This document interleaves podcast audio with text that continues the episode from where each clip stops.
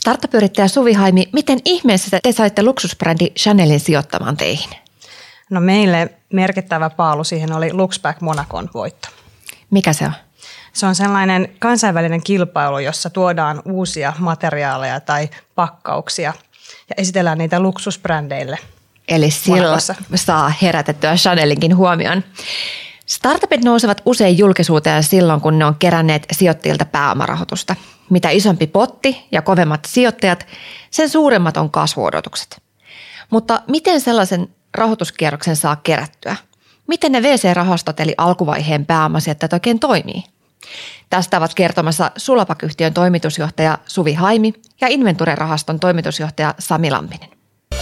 Miten startupeista saadaan kasvuraketteja? Kuuntelet Kasvun rakentajat podcastia, jossa kerromme, mikä ratkaisee startupin menestyksen. Ohjelman juontaa talouselämälehden toimittaja Elina Lappalainen. Talouselämä on valinnut Sulapakin yhdeksi Suomen kymmenestä lupaavimmasta startupista jo kahtena vuonna – Yhtiö kehittää ja valmistaa mikromuovitunta materiaalia, joka perustuu muun muassa puuhakkeeseen. Uudet materiaaliteknologiat on nyt kuuma ala, sillä tosi monet haluaa vaihtaa ympäristöystävällisempiin vaihtoehtoihin. Sulapakin toimitusjohtaja Suvi Haimi, kerrotko vähän teidän kehittämästä materiaalista, mitä siitä voi tehdä? No siitä oikeastaan voi tehdä melkein mitä vaan korvaavan muovia. Toki keskitymme sellaisiin sovelluksiin, missä tuotteella on mahdollisimman lyhyt elinkaari, eli tämmöiset kertakäyttöesineet, pakkaukset on hyviä esimerkkejä, mutta myös tämmöisiä kestävämpiä sovelluksia, kuten henkareita, voidaan myös valmistaa. Mistä se on tehty? Se on tehty puuhakkeesta ja luonnonperäistä sidosaineista, jotka ovat mikromuovittomia.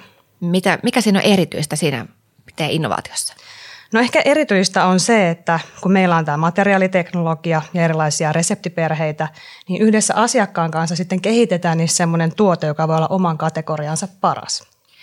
Mutta käytännössä tämä menee vaikka jo nykyisiin muovipillien tehtaissa, eli, eli ei tarvitse rakentaa uutta tehdasta, vaan tätä teidän materiaalia valitaan, tuutataan niihin koneisiin ja sieltä tulee sitten biohajoavia pillejä. Kyllä se on toinen tärkeä osa meidän innovaatiosta, että meillä on uniikit ominaisuudet meidän reseptillä, mutta juuri se, että ei tarvitse rakentaa uusia tehtaita, on osa sitä kestävän kehityksen strategiaa, jota noudatamme.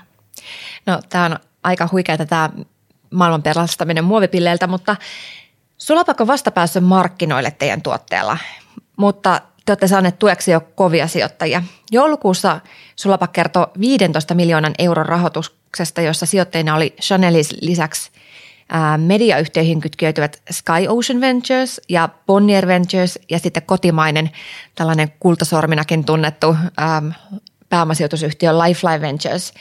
Niin missä tilanteessa te olitte kaupallisesti, kun te keräsitte tämän rahoituksen? No tässä A-kierroksen keräysvaiheessa oli tärkeää, että me oltiin osoitettu, että mikä on se meidän skaalautuva liiketoimintamalli. Ja ymmärrettiin, se oltiin testattu useita eri malleja, tehty proof of conceptia ja oli selkeä näyttö siitä, että miten pystymme globaalisti skaalaamaan tämän meidän materiaalin ja sen lisensointimallin. Millaisia näyttöjä teillä siis konkreettisesti oli? Mitä te olitte tehneet? No me olimme lanseeranneet ensimmäisiä kosmetiikkapakkauksia ensimmäisten brändien kanssa ja sen lisäksi olimme tuoneet tämmöisen demotuotteen pillin markkinoilla yhdessä tuota, Stura Enson kanssa. Eli teillä oli myös iso teollinen kumppani siinä mukana jo. Kyllä. No, miten tämä rahoitus nyt sitten käytetään? Te olette varmaan jo aika hyvässä vauhdissakin niissä asioissa. Tärkeintä toki on, että pääsemme nyt globaalisti skaalaamaan tätä meidän liiketoimintaa. Paljon rahoituksesta menee vielä tietenkin R&D, mutta käytännössä se pääosa, mihin rahaa menee, on henkilöstön rekrytointi ja sitä kautta liiketoiminnan skaalaus. Eli uusien ihmisten palkkaamista, tuotekehityksen jatkamista. Ähm, Brändin kehittämistä ja myyntiä kansainvälisesti. Aivan. No mitkä teidän seuraavat askeleet nyt sitten on? No seuraavaksi tänä vuonna meidän on tarkoitus tuoda uusia tuotteita semmoisiin kategorioihin, mistä me ei ole vielä lanseerattu tuotteita ja mielellään globaalien brändien kanssa – Inventuren pääomasijoittaja Sami Lampinen, miten sä arvioit Sulapäkin rahoitusta? Oliko siinä suomalaisittain jotain erityistä? No kyllä mun mielestä Sulapakin niin koko tarinassa siinä on poikkeuksellisen hienoa se, että se niin kuin mullistaa maailmaa. Pääomasijoittaja aina katsoo niin kuin sellaisia yhtiöitä, joissa on jotain semmoista niin kuin todella kovaa juttua, että, että voiko tämä olla edes tosi. Ja, ja tämä tavallaan on kantanut koko, koko myös niin kuin Sula, Sulapakin elinkaaren läpi ja nyt keskittyä just tähän niin kuin rahoituskierrokseen, niin onhan se poikkeuksellista, että saadaan näin kovat brändit Sulapakin taakse tässä vaiheessa – aika usein tämmöiset maailman johtavat jätit tulevat sitten ehkä B- tai C-rahoituskierroksella, mutta se, että kuitenkin kohtalaisen alkuvaiheen yhtiöön saadaan näin, näin upeat asiakkaat ja rahoittajat, niin kyllä siitä on, siitä on niin kuin huikean hienot, hienot kyllä merkit yhtiössä. Niin toi Chanel ei ole ihan tyypillinen pääomasijoittaja suomalaiseen startuppiin.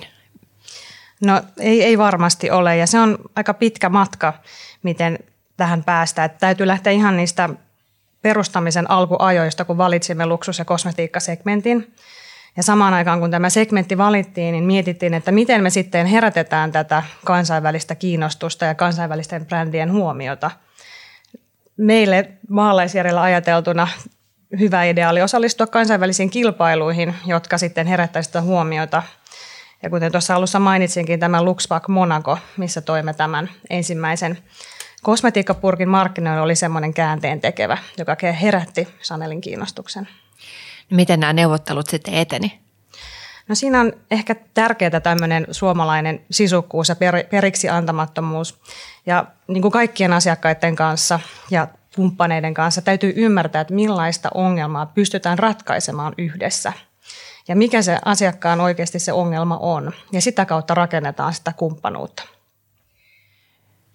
No kun lähdetään keräämään tällaista niin sanottua A-rahoituskierrosta, niin miten sen kerääminen aloitetaan? Miten sä Suvi pääset näiden sijoittajien puheille?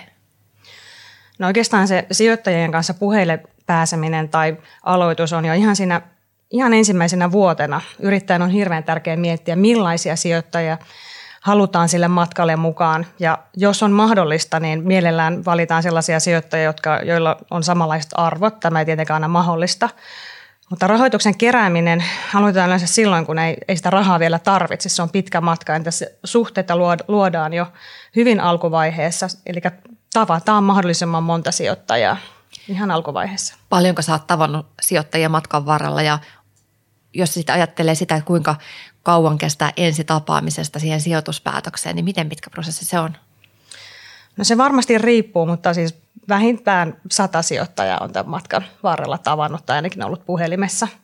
Ja kyllä se rahoituksen kerääminen koko johdo, yrityksen johdolta kestää 6-12 kuukautta vähintään. Palataan vielä tähän prosessin raskauteen, mutta, mutta jos käydään tätä teidän A-kierrosta vielä läpi, niin mitä se, se sitten tapahtuu, kun on nämä niin ensimmäiset neuvottelut ja kontaktit? Miten se etenee se keskustelu? No siinä vaiheessa, kun sijoittajia kontaktoidaan, niin pitää olla hyvin selkeänä se oma suunnitelma ja yrityksen liiketoiminnan esittely. Mun mielestä tärkeää on se, että siitä yrityksestä luodaan se tarina, joka on osa sitä brändiä. Se, sijoittajat on ihan yhtä lailla kuin kaikki muutkin asiakkaat tai kuluttajat ovat kiinnostuneita tarinoista. Ja se, miten vakuutetaan sijoittajaa, on yleensä se, että tietenkin miten ollaan vakuuttavia, on olla oma itsensä ja luottaa siihen omaan ajatteluun. Ja miten tuoda se oma tarina siten, että näyttää sen oman polun, ettei kopioi mitään muuta. No sijoittajahan ei osta sikaa säkissä, vaan sille mahdolliselle sijoituskohteelle tehdään myös DD eli due diligence. Tässä taustatutkimuksessa käydään startupin teknologia, tiimi ja luvut läpi. Kerrotko, minkälainen prosessi se on, oli teille startupina? No se todella on todella pitkä prosessi ja siellä kun valitaan niitä sijoittajia tai päästään useiden sijoittajien kanssa keskusteluihin, niin siis yhdeltä sijoittajalta saattaa tulla satoja kysymyksiä ja se on ihan semmoista sanotaanko, että 12 tuntista päivää aika, aika pitkään, että siellä käydään todella tarkkaan läpi, että siellä ei löydy mitään sellaisia merkittäviä huolia, joihin ei tiimi tai liiketoiminta pysty vastaamaan. No Sami, lähetäksä satoja kysymyksiä ja mitä kaikkea sä haluat pääomasijoittajana siitä penkoa siitä mahdollisesta sijoituskohteesta? No kyllä meillä, jos niin A-rahoituskierrosta tehdään, joka tyypillisesti Suomessa on viidestä kymmenen miljoonaa euroa ja me usein siinä osallistutaan sanotaan kahden tai kolmen miljoonan euron panoksella, niin kyllä meiltä nyt 80 kysymystä ainakin lähtee ja se kaikki alkaa siitä liiketoimintasuunnitelman pääkohdista, mit, mitä tehdään, mitä on patentoitu, millä tavalla tuotetta jatketaan, sen kehittämistä, sen parantamista, millä tavalla mennään markkinoille, miten, miten kustannukset ja niistä saadut tulokset, miten ne mitataan ja kaikista tärkeimpänä on se tiimin vahvistaminen.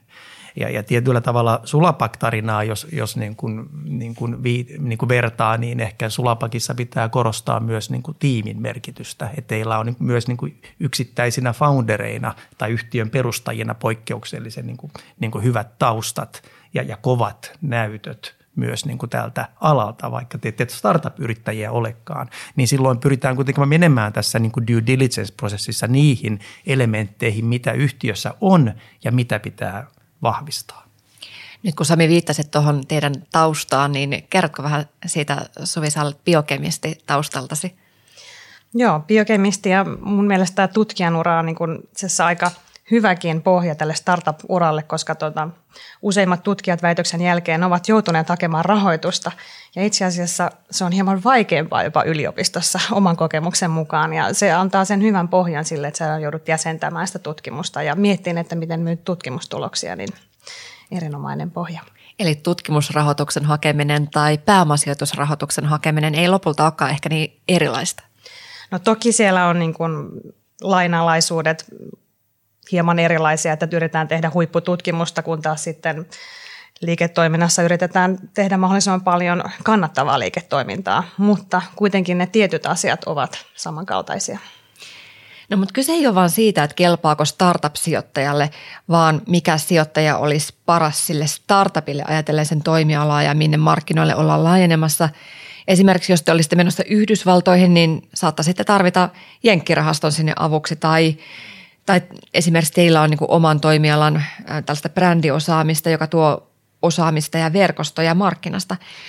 Suvi, miksi te päädyitte juuri noihin sijoittajiin? No täytyy lähteä ihan siitä siidikierroksesta, että miksi muun muassa vaikka Lifeline on meidän sijoittaja. Siinä kohtaa on hyvin tärkeää, jos mahdollista, löytää semmoinen sijoittaja, joka aidosti tukee yrittäjää, koska se tie, vaikka meilläkin on paljon onnistumisia, niin on ollut aika mutkainen ja kivikkoinen ja sellainen on hyvä sijoittajalle voi oikeasti soittaa, kun on se vaikea tilanne, että nyt tota, menee todella huonosti ja on niin paljon, todella vähän vaihtoehtoja ja yhdessä voi sitten miettiä, että miten jatkaa. Ja sellaisen tuen me ollaan aidosti saatu muun muassa Lifelineilta.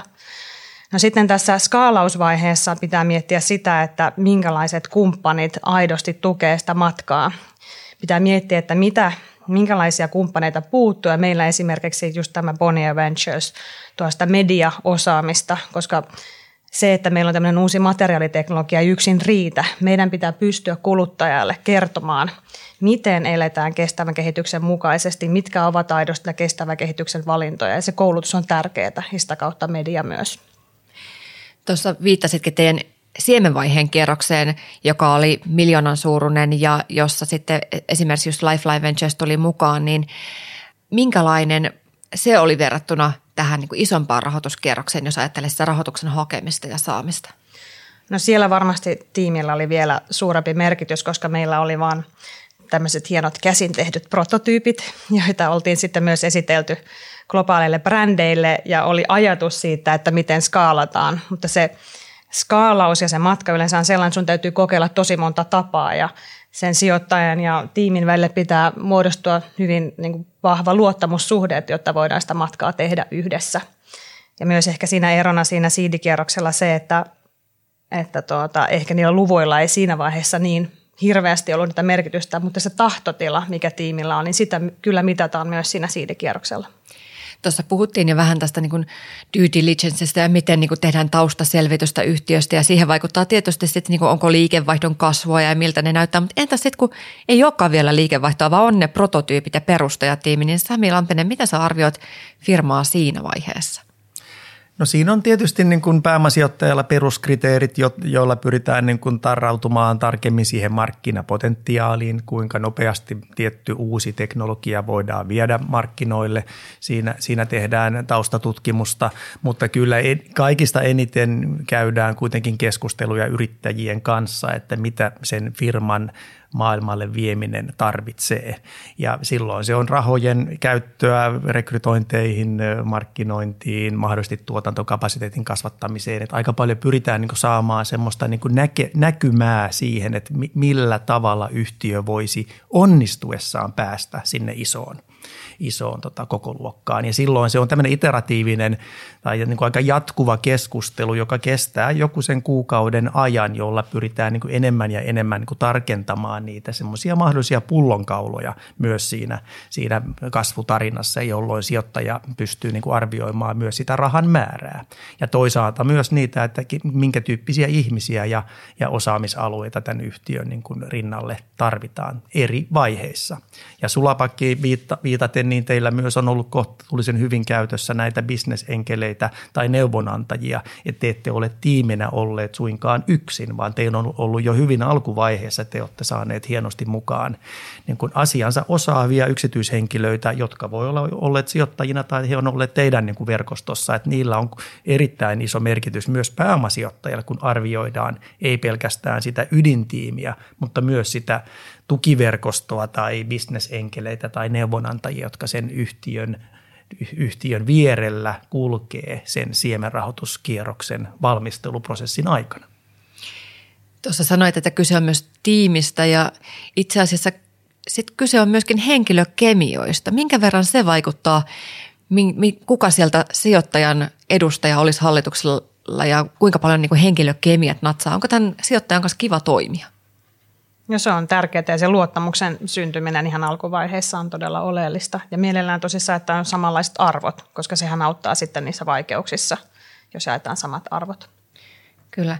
No usein puhutaan fiksusta rahasta, että pelkän rahan sijaan startup haluaa sijoittajaltaan myös niin kuin osaamista ja verkostoja. Sä viittasit tähän, miten Bonnier tuo sitä mediabrändiosaamista.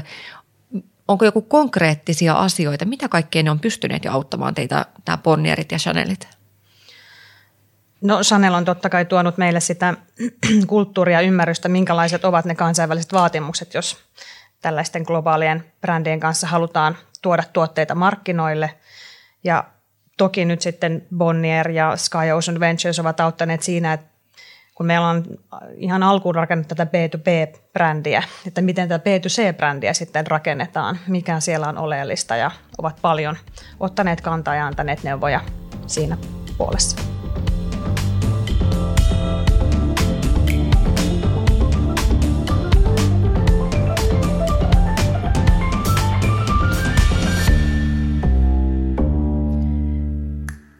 Pääomasijoitusyhtiö Inventure on tähän mennessä kerännyt eri rahastoihinsa yhteensä 241 miljoonan euron edestä hallinnoitavia pääomia.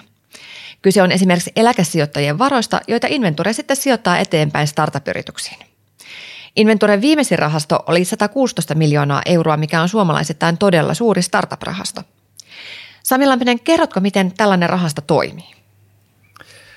Pääomasijoitusrahasto tyypillisesti on noin 10 vuoden pituinen projekti, jossa ensimmäisten kahden, kolmen, neljän vuoden aikana kerätään rahastoon noin 30 yhtiötä – ja kun nämä 30 yhtiötä on, on kerätty rahastoon. Eli, niin, eli tehty niihin sijoituksia. Juuri näin, tehty sijoituksia, niin niitä sitten kehitetään, niihin sijoitetaan entistä enemmän rahaa ja niistä pyritään seulomaan ne parhaimmat yhtiöt, joiden kanssa sitten eletään viisi, kuusi, seitsemänkin vuotta. Ja totta kai pyritään sitten tuomaan mahdollisia irtautumisia eli eksittejä jo sitten ennen kuin se rahaston määräaika eli kymmenen vuotta tulee täyteen. Et siinä on tämmöisen hyvin, hyvin niin kuin mittava määrä yhtiöitä ja sijoituksia, joita tähän kymmenen vuoden aikajanalle mahtuu. Jos sä katsot teidän eri rahastoja, niin voiko vähän kertoa siitä, että miten – minkälaisissa elinkaareissa ne on, montako sijoitusta te olette tehneet, minkälaisia sijoituksia te teette? No meillä on yhteensä tehty 70 sijoitusta, niistä on nyt irtautettu eli eksitoitu 35, eli suurin piirtein puolet. Näistä 35 irtaantumisesta niin yli puolet on ollut voitollisia ja puolet on ollut tappiollisia.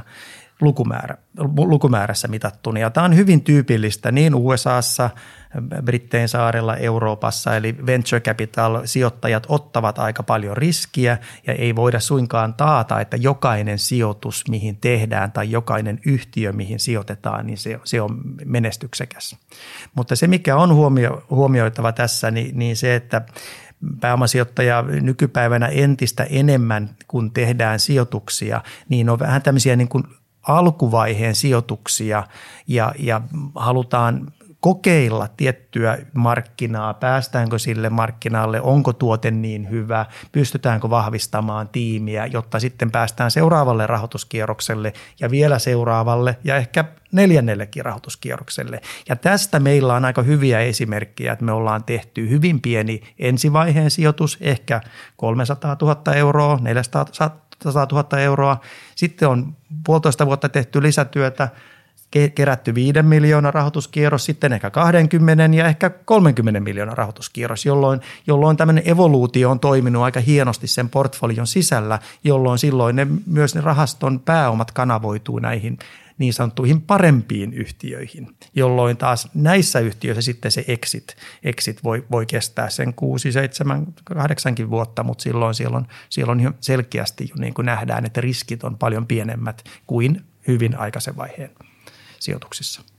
No pääomasijoittajat yleisesti etsii äärimmäisen nopeasti kasvavia kansainvälisiä startup-yrityksiä, mutta mihin te sijoitatte? Teillä on teknologia-ala, mutta varhaisen vaiheen. Kerro vähän lisää teidän sijoituskriteereistä. Me tehdään Pohjoismaissa ja Baltian maissa sijoituksia noin puolet Suomeen, puolet tehdään muihin maihin.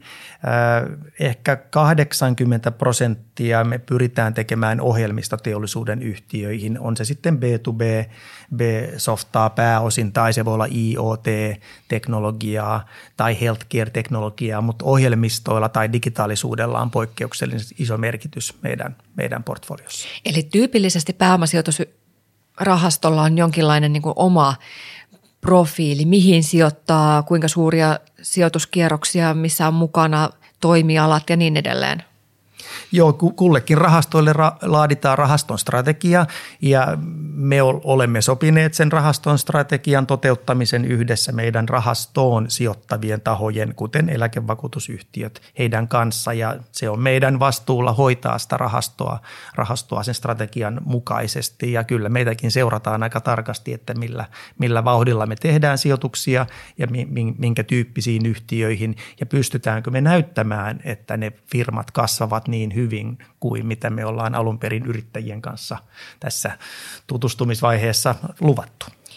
No miten noin startup-yrittäjät ymmärtää tuota VC-pääomasijoittajan sielun elämää ja toimintaa? Onko niillä jotain harhaluuloja siitä, miten te toimitte? No kyllä dialogi yrittäjien ja pääomasijoittajien kanssa on onneksi parantunut huomattavasti. Se on paljon avoimempaa. Pääomasijoittajat kertovat hyvin avoimesti myös epäonnistumisista, mutta myös niistä tiukoista paikoista, mitä yrittäjällä on edessä. Että kyllä ihan aidosti niin pääomasijoittajat on, on hyvin lähellä yrittäjätiimiä sen 5-7 vuoden ajan. Eli se henkilökemia pitää toimia jo alku, alkumetreiltä. Että tässä on ehkä, ehkä niin kuin sekä sijoittajat parantaneet toimintamalleja, mutta yrittäjätkin niin selkeästi osaavat ja haluavat arvioida, että kuka on heille oikean tyyppinen taho. Eli tämä on tämä luottamus ja, ja, ja tämmöinen hyvin avoin toimintamalli, se on selkeästi niin kuin nykypäivänä korostunut ja, ja hy, hyvä niin.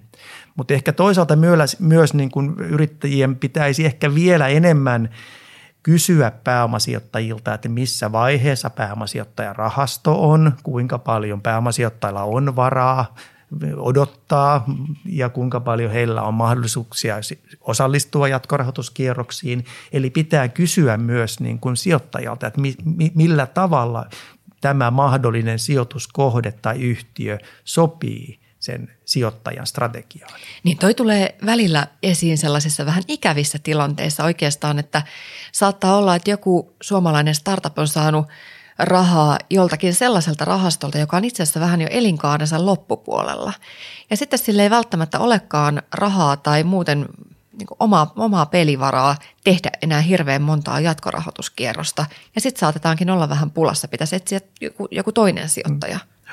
Tämä on, tämä on erittäin tar- tärkeä huomio ja sen takia niin kuin mekin pyritään aina niin kuin Inventuressa olemaan, olemaan yrittäjän kumppani ihan sinne loppumetreille saakka. Ja mä hyvin usein käytän sellaista termiä myös esimerkiksi hallituksen kokouksissa, kun sparrataan yrittäjää, että käyttäkää sijoittajianne teidän strategian tukena jolloin siinä on tietty tämmöinen hyvin pitkän tähtäimen niin perspektiivi, jolla yrittäjä ja, ja sijoittaja yhdessä rakentavat sitä, sitä tarinaa monien, monien vuosien ajan. Ja silloin se yhteistyö toimii parhaim, parhaimmin päin.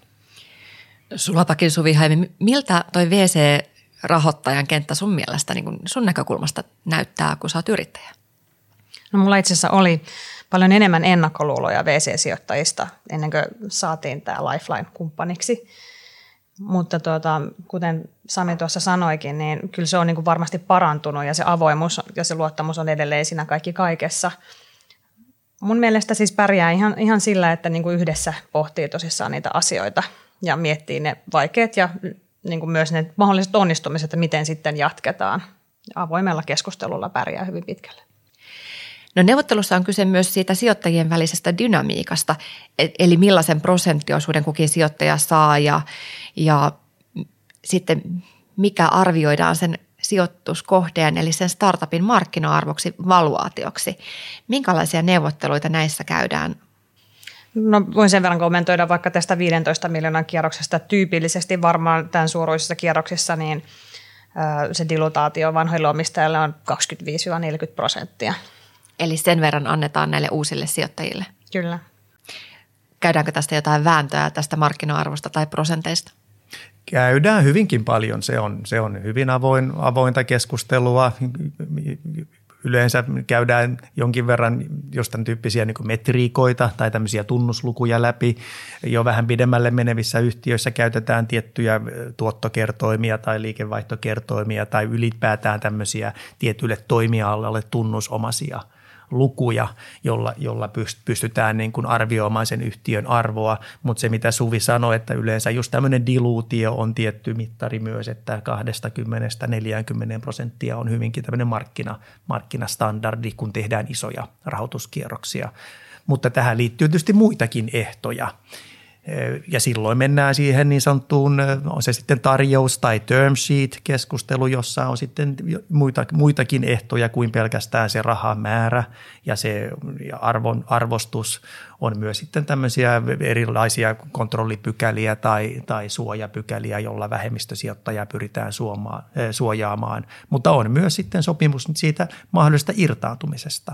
Ja, ja se on hyvä aina yrittäjän tietää, että kun pääomasijoittajan ottaa, niin se raha ei ikuisesti siellä yhtiössä voi olla. Että pääomasijoittajan business on, on sijoittaa yhtiöön, kehittää niistä maailman huippu huippuun viritettyjä yhtiöitä, mutta jossain vaiheessa tulee niin sanottu irtaantuminen ja se on yleensä so, niin kuin sopimus teknisesti rakennettu jo näissä aika kohtalaisen alkuvaiheenkin keskusteluissa.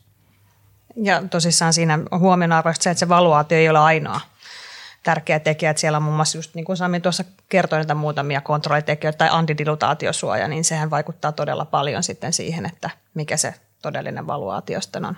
Niin tuossa puhuttiin kontrollipykälästä, mikä tarkoittaa ehkä sitten myöskin sitä, että se pääomasijoittaja saattaa tulla startupin hallitukseen. Sillä voi olla aika paljonkin sanovaltaa kaikenlaisiin asioihin.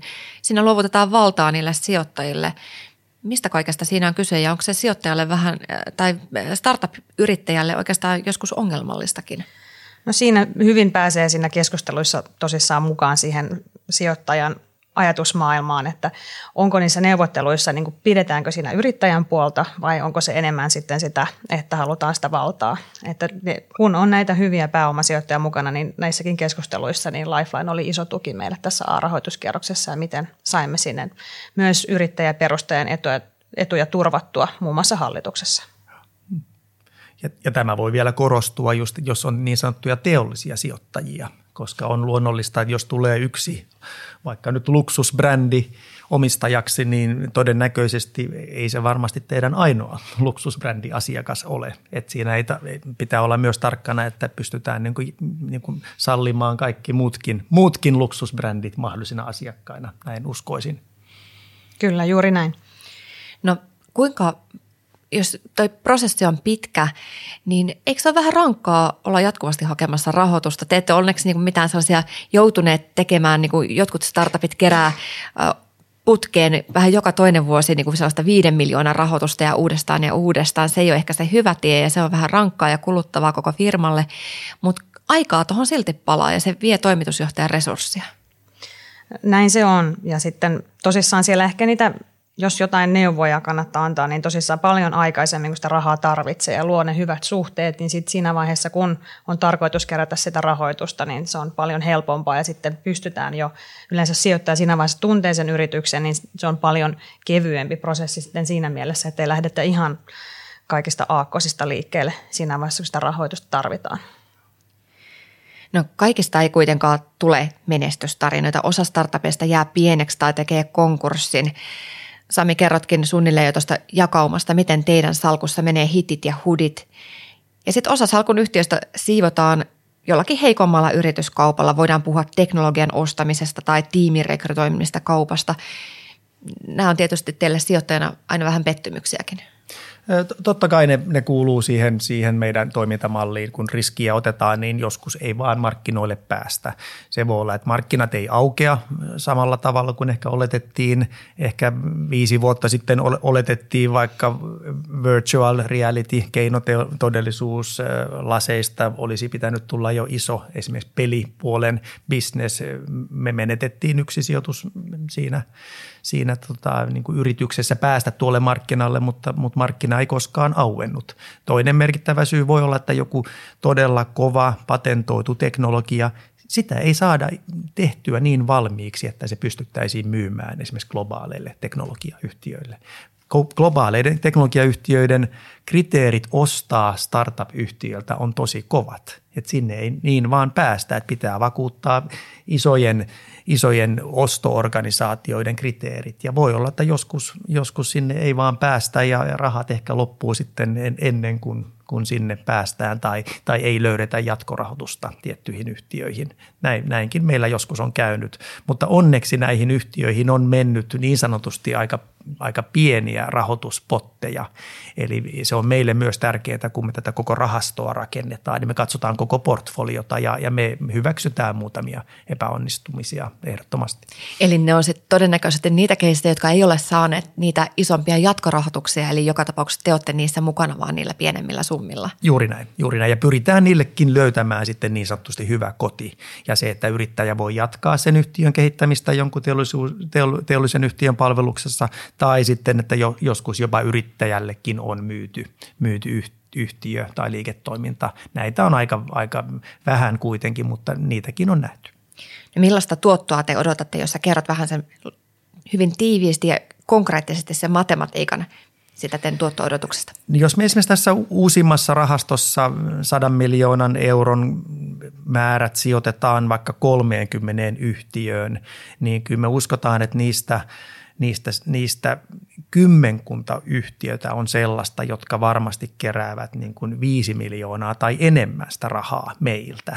Ja se usein vaatii vähintään kolme tai neljä rahoituskierrosta. Yksi hyvä esimerkki tässä on esimerkiksi Blueprint Genetics. Me sijoitettiin yhtiö neljä kertaa. Ensimmäinen rahoituskierros oli 300 000 ja meillä oli sitten jo reilu 5 miljoonaa euroa siinä kiinni. Ja kun se eksitoitiin, niin me tehtiin hyvät tuotot kaikille niille rahoituskierroksille. Ja, ja tämä kuitenkin tämmöinen just evoluutioteoria on, on tärkeää, että sinne kuhunkin rahastoon tarvitaan muutama todellinen niin kuin voittaja. Ja niihin me pyritään sitten maksimoimaan meidän, meidän pääomat. Ja voi olla, että uusimmassa rahastossa niin jokunen keissi voi saada kuudesta jopa, jopa 10 miljoonaa euroa. Mutta siellä, sinne varmasti jää kymmenkunta keissiä, jotka sitten, sitten tota jää ihan siihen alku, alkupanoksien varaan. Katsotaan, tuleeko Sulapakista sitten omille sijoittajilleen tällainen moninkertainen tuotto ja, ja hitti lopulta. Suvi Hämi, miten teidän rahoituspolku tästä jatkuu? No nyt tosissaan on pyrkimys skaalata tätä globaalista liiketoimintaa ja todennäköisesti se rahoituskierroksen hakeminen sitten ensi vuonna ainakin aletaan katsastamaan sitä, että miltä se liiketoiminta näyttää. Riippuu sitä kasvukertoimesta, että millä kulmakertoimella niin saamme tätä liiketoimintaa liikkeelle. Sijoittajien odotukset on varmaan ainakin kovat. Kiitos Suvi Haimi ja Sami Lampinen, kun olitte mukana. Tämä on Talouselämälehden Kasvurakentajat podcast. Palaamme kasvun ja yrittäjyyden asialle taas kahden viikon kuluttua ja silloin aiheena on rekrytoiminen. Miten kasvattaa työntekijämäärää onnistuneesti? Vieraana on Smartlin Nikolas Dolenk, joka kertoo, miten parissa vuodessa voi palkata jopa satoja uusia työntekijöitä ja mitä ongelmia se voi kulttuurille tuoda.